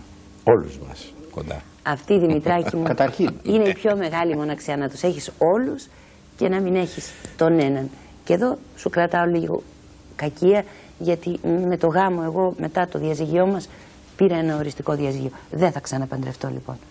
Εκτός Ούτε αν... το Δημήτρη. Α, ε, είπα εκτός εάν. Α, ε,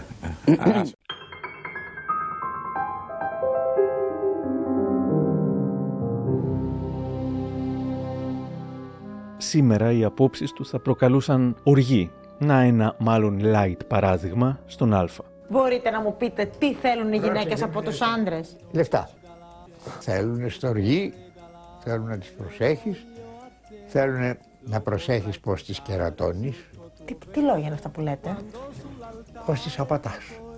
Γιατί Σου όλοι οι πάει άντρες, απα- καλύτερα. όλοι οι άντρες απατούν τις γυναίκες; Νομίζω. Ήταν περιζήτητος καλεσμένος εκπομπών. Πήγαινε σε άπειρες εκπομπές, συχνότατα με γυναίκα παρουσιάστρια. Εδώ με την Άννα Μαρία Λογοθέτη, που δεν φαίνεται να τον είχε εντυπωσιάσει και ιδιαίτερα, στην εκπομπή της Ιστορίες Αγάπης το 1996.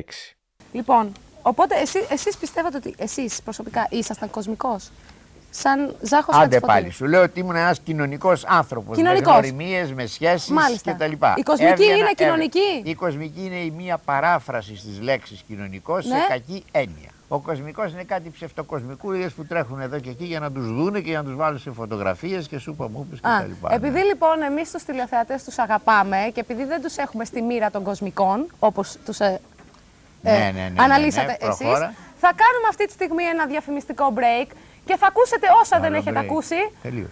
Αμέσως μετά σας παρακαλώ, πάμε. και έλεγε πράγματα που σίγουρα σήμερα θα τα θεωρούσαμε είτε ρατσιστικά είτε σεξιστικά, αλλά τότε απλά ψευτοενοχλούσε τις παρουσιάστριες, εδώ τη Μαρία Σταματέρη. Δεν μπορώ κύριε Χατζηφωτίου, θα το πω αυτό που κάνατε στο διάλειμμα. Ποιο είπα; Αυτό που είπατε. Φέρτε μου το κινητό να πάρω τον Κορβατσόφ που έχω σπίτι. Ναι, αφού είναι Ρωσίδα, πώς να την πω. Άρα και εσείς Ρωσίδα έχετε στο σπίτι. Μας λέ- λέτε για τους Έλληνες που χρησιμοποιούμε Αλβανούς κλπ. Μα δεν είπα, άλλο οι Αλβανοί και τα λοιπά. Στο σπίτι δεν υπάρχουν Ελληνίδες. Δεν έρχεται Πουθενά καμία δεν πλέον. υπάρχουνε. Καμία Ελληνίδα δεν έρχεται να δουλεύει. Τι λέτε στο Γκορμπατσόφ, τι... σπίτι. Όχι, Βε- Βιέρα τη λέει. Βιέρα τη Μπροστά πω, της, Το ε. όνομά της. Ναι. Πάντως Γιατί, οι ε, γυναίκες σήμερα παραπονιούνται ότι οι άντρες δεν είναι τόσο τρυφεροί, τόσο ευαίσθητοι. Υπάρχει σοβαρό πρόβλημα. Γιατί είναι οι γυναίκες Ε, είναι. τρυφερές. Γιατί δεν είναι; Είναι τρυφερές με πολλούς. Μα τι είναι αυτά που λέτε Τρυφερές με τώρα; εκείνον, με τον άλλο, με τον άλλο. Με όλους είναι τρυφερές. σε ενοχλώ, ε. Βγάζετε ένα... Χαίρομαι που σε ενοχλώ. Χαίρετε που με ενοχλείτε. Ναι. Χαίρεστε. Ναι, χαίρομαι που σας ενοχλώ. Έτσι να τις λέτε απευθείας ε, χοντράδες ας πούμε. Μα δεν λέω χοντράδες. Τι Ποια λέτε; είναι, πέστε μου μία χοντράδα που είναι. Μα λέτε οι γυναίκες είναι τρυφερές. Όλες οι γυναίκες είναι τρυφερές με πολλούς. Ναι, περίπου όλες. Όταν είναι νέες, είναι τρυφερές με πολλού. Η συχνή επανάληψη όσων έλεγε σε διαφορετικές εκπομπές τον έκαναν για κάποιους ένα κινούμενο στερεότυπο που γκρίνιαζε για τα πάντα, για την σημερινή τηλεόραση, για αυτούς που είχαν μουσια κλπ. κλπ. Τηλεόραση βλέπετε; Τι να δω, μωρέ, οι μισές μαγειρεύουν και τρώνε τα κτίνη. Σαν τα κτίνη.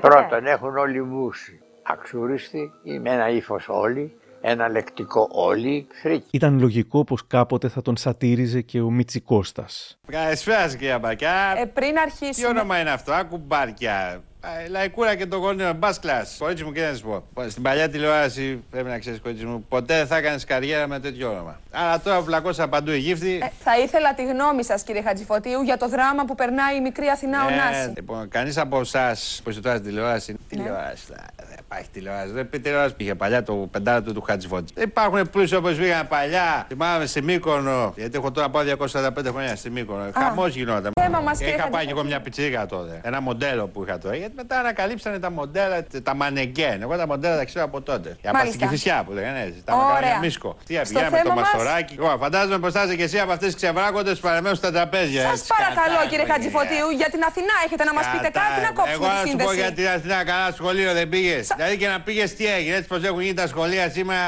Τέλος πάντων, τέλος πάντων. Ε, που φτύνουν, ε, δηλαδή έχουν γίνει πάση στο κολονάκι και ο κολονάκι σήμερα. Εξευτή. Πάει ο κακανάκι στο κολονάκι. πάει. Και πάνε και φτύνουν όλοι κάτω. Χουπ, Πού είναι αυτή η κόσμη κόσμο. Εγώ θυμάμαι ο, ο Νιάρχος δεν έφτιανε κάτω, έφτιανε στο χέρι του. ε. Αλλά σε όλοι λέγατε αυτοί οι για την μεγάλοι Αθηνά. εμπειρίε. Εγώ του έχω ζήσει εφοπλιστέ όλοι αυτούς τους μεγάλους. Απίστευτο. Δεν τα ξέρεις όλα αυτά. Αλλά Πού να τα ξέρεις τώρα το μόνο που σχέδισε είναι πώς θα πέσει το βρακί σας να πάτε το βράδυ σε καμιά. Λοιπόν, από τότε πλάκωσαν λοιπόν οι γύφτη στη Μύκονο. Αλλά δεν θα γυρίσει ο Βασιλιάς. Θα γυρίσει και τότε κάθε κατεγάδι θα μπει στον πάγκο τους. Λοιπόν, είπα Βασιλιάς και θυμήθηκα. Ε, αλήθεια, η Αθηνά Ιωνάση τι να κάνει άραγε. Αυτό σας ρωτάω τόση ώρα, Ε, κύριε. πέσω μου λοιπόν, αν με έχεις πήξει εδώ πέρα, 70 χρονών άνθρωπος. Ήδη από το 1995 συχνά πυκνά του έλεγαν ότι η εποχή τον είχε ξεπεράσει. Που να ξέραμε ότι θα ζούσε άλλα 27 ολόκληρα χρόνια. Ε, μπορεί κανείς να αντέξει να νιώθει ότι έχει ξεπεραστεί από την εποχή; Είναι η τρίτη φορά που με ρωτάτε. Ναι, ε, για να πάω καμιά άλλη Άλλο. ερώτηση. Ναι, όχι, θέλω να πω πώς θα αντιμετωπίζετε. Γιατί το στυλ το οποίο ε, Εγώ, προβάλλεται. εγώ τα έχω ξεπεράσει αυτά όλα. Έχω ξεπεράσει το ξεπέρασμα της εποχής. Αυτό είναι πολύ ωραία. Γιατί Ναι. τα άλλα που είπα ήταν χάλια. Ήταν μια κινούμενη ιστορία της Αθήνας. Εδώ μιλώντας στο Χρήστο Βασιλόπουλο και τη γειτονιά μας, του Α, για το καφέ Βυζάντιο του Κολονακίου. Πείτε μου λίγο για το γλυκό του Χατζηδάκη. Ε, αυτό το ήθελε έτσι ο, ο Μάνος, το ήθελε μισό και μισό και φώναζε. Αυτός δεν έλεγε ένα γλυκό τότε, ένα χαζιδάκι βάλε. μου. Βάλε μου ένα χατζηδάκι. Ένα χατζηδάκι παραγγέλναν και οι υπόλοιποι πελάτες δηλαδή. Ναι, άμα το θέλανε. Όποιος ήθελε δηλαδή μισό περγαμόντο και μισό Έλεγε τυδόνι ένα- ένα- στο ίδιο πιατάκι, έλεγε ένα χατζηδάκι. Ένα χαζιδάκι. Και είχε μείνει το ε, γλυκό γνωστό Ε, ω είχε χατζηδάκι. μείνει, βέβαια, είχε Η μείνει. Μερκούρη, η Το γλυκό. Μελίνα. Ε, καμιά φορά ερχόταν και η Μελίνα με το... Ναι. Πού καθόταν όμως στο Βυζάντιο το καλοκαιρινό, με τους πολιτικούς ή με τους καλλιτέχνες; Γιατί είχε και από τα δύο. Είχε και ουδέτερη χώρα.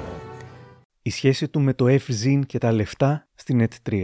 Ε, άμα το δικό σου το ευζήν ενοχλεί τη ζωή του άλλου, δεν είναι καθόλου ευζήν. Κρατάμε Άμα λίγο. είσαι τσιγκούνης πρώτα απ' όλα δεν έχεις ευζήν. Η χαρά σου όμως είναι να μαζεύεις τα λεφτά Το χειρότερο και να λάθος. ανοίγεις το λογαριασμό και να βλέπεις ότι έχω λεφτά. Εμένα τα λεφτά πότε μ' αρέσουν, την ώρα που βγαίνουν από την τσέπη μου, όχι την ώρα που μπαίνουν. Ναι, βέβαια. Και πιο πολύ την ώρα που μπαίνουν στην τσέπη τους και τα φυλάνε εκεί. Ευζήν ε, με περιοριστικούς όρους που λένε. Α. Πιστός στην κοσμοθεωρία του, πριν σκάσει η κρίση στην Ελλάδα, στις αρχές της δεκαετίας του 2000, πούλησε όλα τα ακίνητά τους σε Κηφισιά και Μύκονο και μένοντας στο Νίκη έζησε πλουσιοπάροχα με τα λεφτά του χωρίς να τα μαζεύει για τη διαθήκη του ή για τον άλλο κόσμο.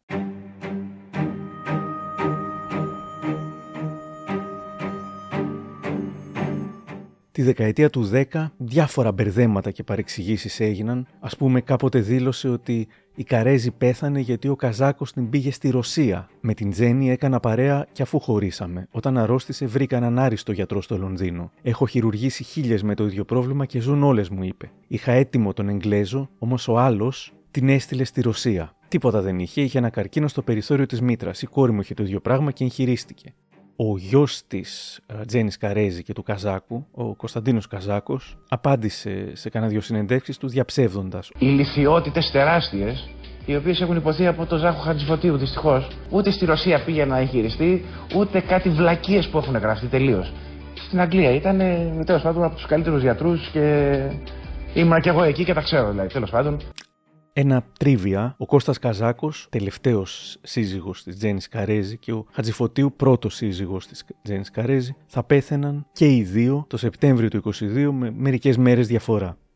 Έχοντας κλείσει τα 90 του χρόνια, ο Χατζηφωτίου πλέον δεχόταν τις δημοσιογράφους στο σπίτι και τα κανάλια του έστελναν συχνά γυναίκες με την ελπίδα να γίνουν πικάντικες συζητήσεις. Στις δημοσιογράφους αυτές, ο Χατζηφωτίου ήταν πάντα αρκετά ευγενής, αλλά ποτέ δεν μπορούσε να πει ψέματα, ας πούμε ότι είναι τιμή μου ή ότι έχω μεγάλη χαρά. Θα μπορούσαμε να πούμε ότι τις γείωνε κάπως. Έχω πολύ χαρά που τα λέμε σήμερα, που κάνουμε μαζί συνέντευξη. Ξέρατε την ύπαρξή μου; Κύριε Χατζηφωτίου, είναι μεγάλη μου τιμή και χαρά που είμαι σήμερα εδώ σπίτι σας. Όχι πολλά γιατί βουρκώνω εύκολα εγώ. Κύριε Χατζηφωτίου, μας ανοίξατε το σπίτι σας. Καλησπέρα σας. Ε, είναι βράδυ. Είναι μεσημέρι. Α, είναι μεσημέρι. Εντάξει, καμία αντίρρηση. Καλησπέρα σας. Από όλες τις απαντήσεις του στις κολακίες των νεαρών δημοσιογράφων, η πιο αστεία ατάκα μου φάνηκε αυτή. Καλή χαρά που τα λέμε σήμερα. Έχω κι εγώ μια ε, ελεγχόμενη χαρά. Ήταν όμως σε άντρα δημοσιογράφο, τον Οδυσσέα Μητσόπουλο, που μίλησε για τη σχέση του με την Έλενα Χριστοπούλου, αφήνοντας να εννοηθεί ή τουλάχιστον να παρεξηγηθεί το αν ήταν και ζευγάρι. Δεν ήταν, αλλά έτσι όπως τα είπε, κανείς δεν μπορεί να κατηγορήσει ούτε το δημοσιογράφο, αλλά ούτε τους τηλεθεατές που κατάλαβαν αυτό που κατάλαβαν. Το διευκρίνησε την επόμενη μέρα, όπως και η ίδια η Έλενα Χριστοπούλου, σε μια χαριτωμένη, αναπάντεχη τηλεοπτική στιγμή. Θα, θα ήμουν η πρώτη που θα το έλεγα, γιατί θα ήταν και τιμή μου και καμάρι μου. Μα δεν είναι και έχω κακό, πρόβλημα. γιατί όχι, δηλαδή Δεν είχα πολλά- κανένα πρόβλημα. Έχετε μιλήσει σήμερα, τι σου είπε; Είσαι στα καλά σου, καλά, μαζί είμαστε. Α. Πίνουμε γαλλικό καφέ. Τώρα είστε μαζί. Ε, φυσικά. Θέλεις να δώσεις το τηλέφωνο; Τώρα κάτσε να του πω ότι μιλάω μαζί σου όμως. Περίμενε. Τι να κάνω, βέβαια, για αφήστε με. Ζάχο μου, είναι η Φέης Σκορδάκη, είμαστε στον αέρα, θες να της μιλήσεις. Η Φέη είναι ωραίο κορίτσι ξανθό, ψηλό. Με ξέρει, Ε, να σου μιλήσει. Δεν θα απολογηθείς, προς Θεού. Μιλάω εγώ Μια τέσσερα στον καλημέρα αέρα θα και λέει, πούμε αν μπορείς τώρα. να μιλήσεις, να μιλήσεις. Μπορείς; Φέη, πες, είναι φίλη μου. Πώς λένε; Φέη. Φέη. Τον αγαπώ. Καλημέρα. Είμαι ο Ζάχος Χατζηφωτίου. Καλημέρα σας. Καλημέρα, καλημέρα. Μία καλημέρα μόνο θέλαμε να πούμε. Μια καλημέρα, μια καλημέρα να σας πούμε αυτό. Πολλοί είσαστε και εγώ με πολλούς εν τυφλό δεν μιλάω. Σας ευχαριστώ πολύ και πώς λένε οι κλασικοί νεοέλληνες οι αγράμματοι. Τιμή μου, τιμή μου. Την... Εγώ, εγώ το εννοώ, τιμή μας. Εντάξει, ευχαριστώ πολύ Χρυσό. Να είστε καλά, να είστε καλά. Ευχαριστώ. Γεια σας. Έλα, Φέη μου. Εντάξει, όλο αυτό είναι του παραλόγου, ε. Φυσικά. Δεν υπάρχει τέχνη χωρίς παράλογο. Ρώτησα σήμερα την Έλενα Χριστοπούλου αν στη σημερινή εποχή που κάποιος που μπορεί να χρησιμοποιεί χιούμορ ή συμπεριφορά παλαιότερων γενιών μπορεί να γίνει cancel αυτομάτως χωρίς να ξέρει από πού του ήρθε, αν θα μπορούσε να σταθεί ο Ζάχος Χατζηφωτίου. Πάρα πολύ δύσκολα, ναι. Θα έτρωγε cancel, πιστεύεις; Ναι, 100%. Γιατί ζούμε σε μια άλλη περίοδο, ζούμε σε μια άλλη εποχή. Τα πράγματα έχουν αλλάξει και για εμένα καλώς έχουν αλλάξει. Γιατί όταν δεν έχεις το επίπεδο και την παιδεία και την ποιότητα και το βάθος που είχε αυτός ο άνθρωπος, δεν θα μπορούσε να, υπα- δεν μπορούσε να υπάρξει σήμερα. Γιατί το χιούμορ αυτό που, που είχε το τόσο καυστικό και το τόσο φλεγματικό και το τόσο αγγλικό, αυτή τη στιγμή είναι πάρα πολύ δύσκολο να κατανοηθεί γενικότερα από τους ανθρώπους. Και δεν ε, είμαι υπέρ ή κατά, απλά το, το ερμηνεύω. Στο σπίτι του, ο Χατζηφωτίου, ανάμεσα στα παράσημά του και στις φωτογραφίες με τα δισέγγονά του, έχει ένα κουκλάκι από την ταινία κινουμένων σχεδίων «Up» ψηλά στον ουρανό, με αυτόν τον περίφημο γεράκο που όλοι λέμε πόσο του μοιάζει. Τα Δεν ξέρω δικαιώματα, τίποτα. έχεις πάρει δικαιώματα. Άντε, μου, το, έχουν- μου έχουν πει αυτά. Σου είπα, έχω μια εγγονή που είναι εκεί στο, στη Fox, δουλεύεις, στο, στο ιδιαίτερο γραφείο του Γιαννόπουλου. Και μου είπε ότι εκεί είναι κάποιος Αμερικάνος. Ήρθε στην Ελλάδα, δουλεύει στο Walt Disney. Αυτό ξέρουμε μόνο. Και είδε, σε είδε κάπου. Μα τώρα η τηλεόραση σε είδε, σε περιοδικός σε είδε, δεν ξέρω που σε είδε, σε σκισάρισε στην Ελλάδα και ήρθε εδώ και έκανε αυτό που έκανε. Η εγγονή του είναι η ταλαντούχα Δωροθέα Πασχαλίδου, παραγωγός, ηθοποιός και δημιουργός σειρών και ταινιών. Και είναι ωραίο αυτό που του είπε, αν και δεν είναι σίγουρο ότι ισχύει. Εξάλλου, σύμφωνα με την επίσημη εκδοχή, οι δημιουργοί εμπνεύστηκαν το πρόσωπο και το look από δύο ηθοποιούς. από τον Spencer Tracy, ο οποίος όντως μοιάζει, έχει και τα άσπρα μαλλιά και αυτού του είδους τα γυαλιά, και από τον ηθοποιό Walter Ματάου, ε, που μοιάζει όντως στη φάτσα με τον ήρωα. Οπότε ήταν αυτοί οι δύο ηθοποιοί και όχι ο Ζάχος Χατζηφωτίου που ενέπνευσαν, αλλά εμείς πάντα θα προτιμάμε την ελληνική εκδοχή. Προς το τέλος της ζωής του, ο Χατζηφωτίου παρέμενε ευγενής και πνευματώδης, αλλά θυμίζοντάς μου λίγο και την Ροζίτα Σόκου, αποκάλυπτε χωρίς δεύτερη σκέψη ακόμα και άσχημες πτυχές των νεκρών. Από όλες αυτές τις μεγάλες προσωπικότητες που έχετε γνωρίσει, όπως ο Νάσιο, ο Νιάρχος, η Κάλλας, η Κοκό Σανέλ, ποιος ήταν τελικά ο πιο γάτος από όλους, ο πιο έξυπνος από όλους; Ο Νιάρχος, αλλά είναι κακός. Ήταν και ερατάς ο Σταύρος.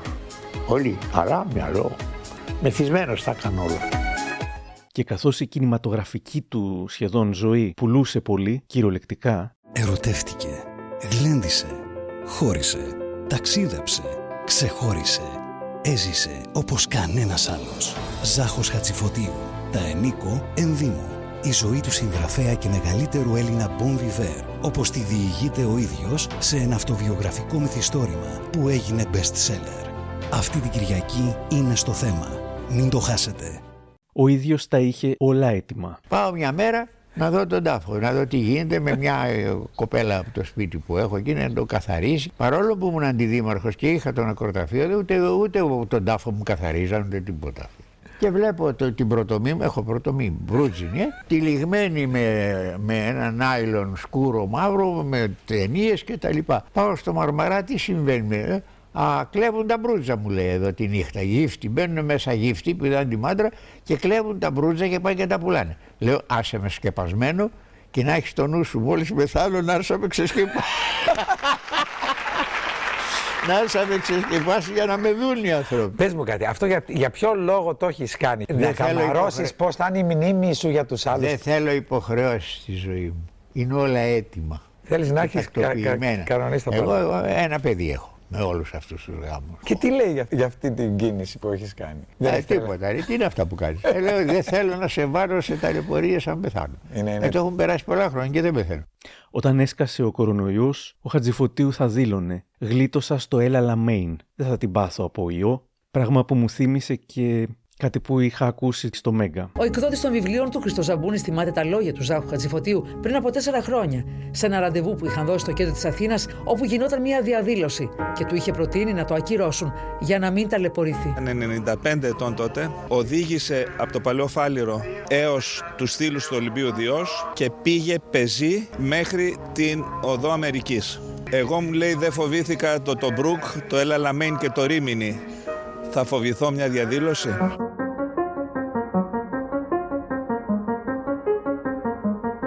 Είχε φιλοσοφήσει τον θάνατο. Μέχρι πότε έχετε σκοπό να φτάσετε, Α, δεν ξέρω. πού θα πάμε; Δεν ξέρω. Αλλά μπορείς να μάθεις. Για πείτε Πήγες μου. στη Μητρόπολη. Ναι. Άναψε ένα μεγάλο κερί. Ναι. Βρε, βρες την εικόνα της Παναγίας Ναι. και ρώτατε αυτός ο συγχαμένο πότε θα πεθάνει; Υπάρχει κόσμος που θέλει να πεθάνετε. Το τέλος ήρθε το 2022. Στην τελευταία κατοικία του οδηγήθηκε σήμερα και ο κορυφαίος Μπομ Βιβέρ της Αθήνας Ζάχος Χατζηφωτίου που έφυγε από τη ζωή σε ηλικία 99 ετών. Είχε εισαχθεί στις αρχές Σεπτεμβρίου στο νοσοκομείο Νίμιτς και νοσηλευόταν σε σοβαρή κατάσταση. Στις 30 Σεπτεμβρίου, δύο ημέρες μετά τα 91 τα γενέθλιά του, έφυγε από τη ζωή. Με λευκά τριαντάφυλλα στα χέρια αποχαιρέτησαν το πρωί συγγενείς, φίλοι και αγαπημένα πρόσωπα στο πρώτο νεκροταφείο. Τον θρύλο της κοσμικής ζωής, το φέρετρό του ήταν καλυμμένο με τη γαλανόλευκη, καθώς ο εκλειπών είχε πολεμήσει στη διάρκεια του Δευτέρου Παγκοσμίου Πολέμου, ενώ ένα στρατιωτικό τζιπάκι εκείνης της εποχής στάθμευσε έξω από το πρώτο νεκροταφείο. Ο Ζάχος ήταν καθεαυτού Έλλην αριστοκράτης και είχε προσφέρει πολλά στην πατρίδα μας. Πριν κλείσουμε το τηλέφωνο με την Έλενα Χριστοπούλου, μετά από όλα όσα την ρώτησα εγώ, είχε κάτι να ρωτήσει εμένα.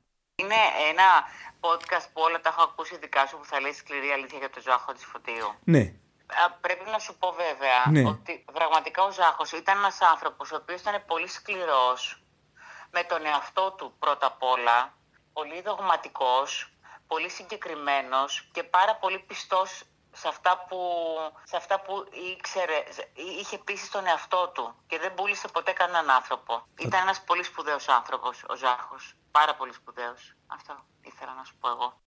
Ο Ζάχος Χατζηφωτίου μπορεί να σε εκνεύριζε, μπορεί να σε διασκέδαζε, μπορεί να σε εξόργιζε, μπορεί να τον θεωρούσες ήρωα του έθνους ή χουντικό. Όμως ένα πράγμα σίγουρα δεν μπορείς να παραβλέψεις. Πως πέτυχε μέχρι τέλους αυτό που ήθελε όχι μόνο αυτός, αλλά νομίζω όλοι μας. Ε, σαν ποθήσανα. Χαίρεται. Ευγενέστατος πάντοτε. Έχουμε σκαλίσει και το χαίρεται από κάτω. Έζησα όπως είδα, χαίρεται. Κάπου εδώ τελειώσαμε. Και αν θέλετε να μας ακούτε, ακολουθήστε μας στο Spotify, τα Google ή τα Apple Podcasts. Ευχαριστούμε που μας ακούσατε, ήδη είναι αρκετά αργά πλέον και στο επανειδή. Ευχαριστούμε πολύ. Γεια σας. Για χαρά.